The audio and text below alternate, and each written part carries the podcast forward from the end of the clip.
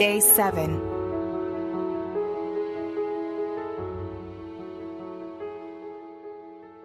Success through God's eyes.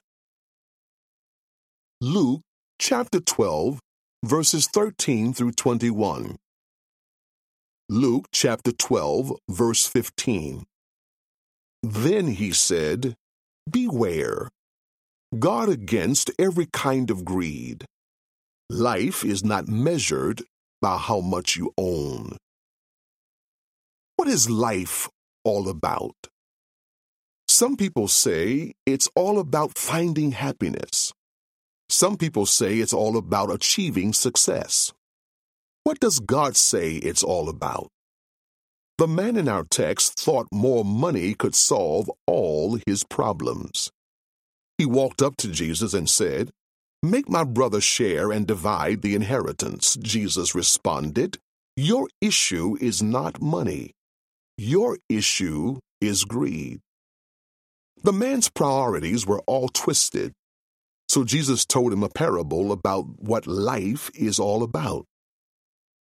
A rich property developer had a business that was booming, inspiring him to expand.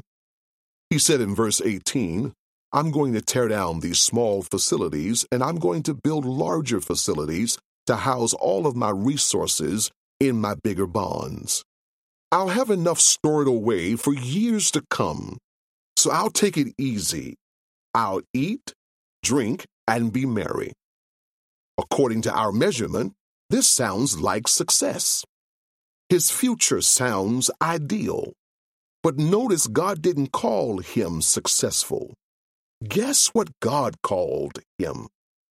God said, You fool. This ought to be a wake up call when what we think is successful, God calls foolish.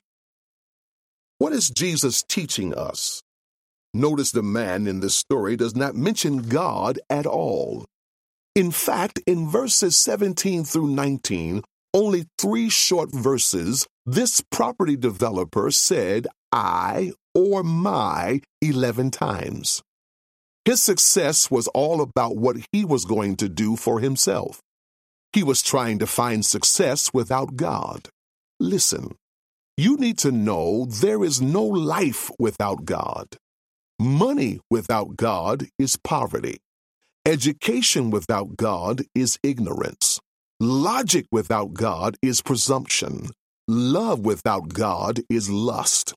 Life without God is death. It's not that God is against you having material things, but that's not his primary concern. If your pursuit of money comes first, ask yourself this do you think that Jesus came all the way from heaven to earth, died on the cross, shed his blood, was buried, and raised three days later, and ascended to the right hand of the Father just to give you an upgrade on a car, home, or some other material thing? Don't be foolish. Jesus did all that he did because he has one concern your spiritual life.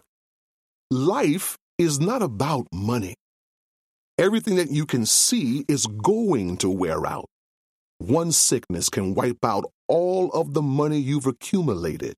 Losing your job for a significant period of time can dry up all of your life saving.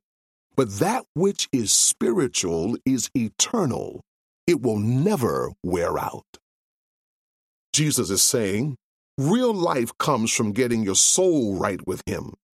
He's saying real wisdom comes from living for things that have eternal value. If you want real security, real significance, real status, and real satisfaction, don't look to money. Life does not consist of the abundance of your possession. Real life is found when you nurture an eternal relationship with the Lord. So check your priorities and put your stock in the Savior and not in stuff. Now take a minute and look closely at what is most important to you. Are you getting too caught up in what's visible, tangible, and physical? Think about your life from an eternal perspective. How can you prioritize deepening your relationship with Jesus Christ. Now take a minute and meditate upon 1 Timothy chapter 6 verses 6 through 10. The word of God says, "For we brought nothing into the world and can take nothing out of it." Let's pray.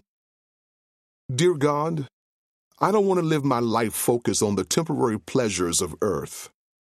I repent of any greed or selfishness in my heart. Please open my eyes to see the spiritual reality around me and your eternal purpose for me. Give me wisdom to pursue you as my first priority. In Jesus' name I pray. Amen.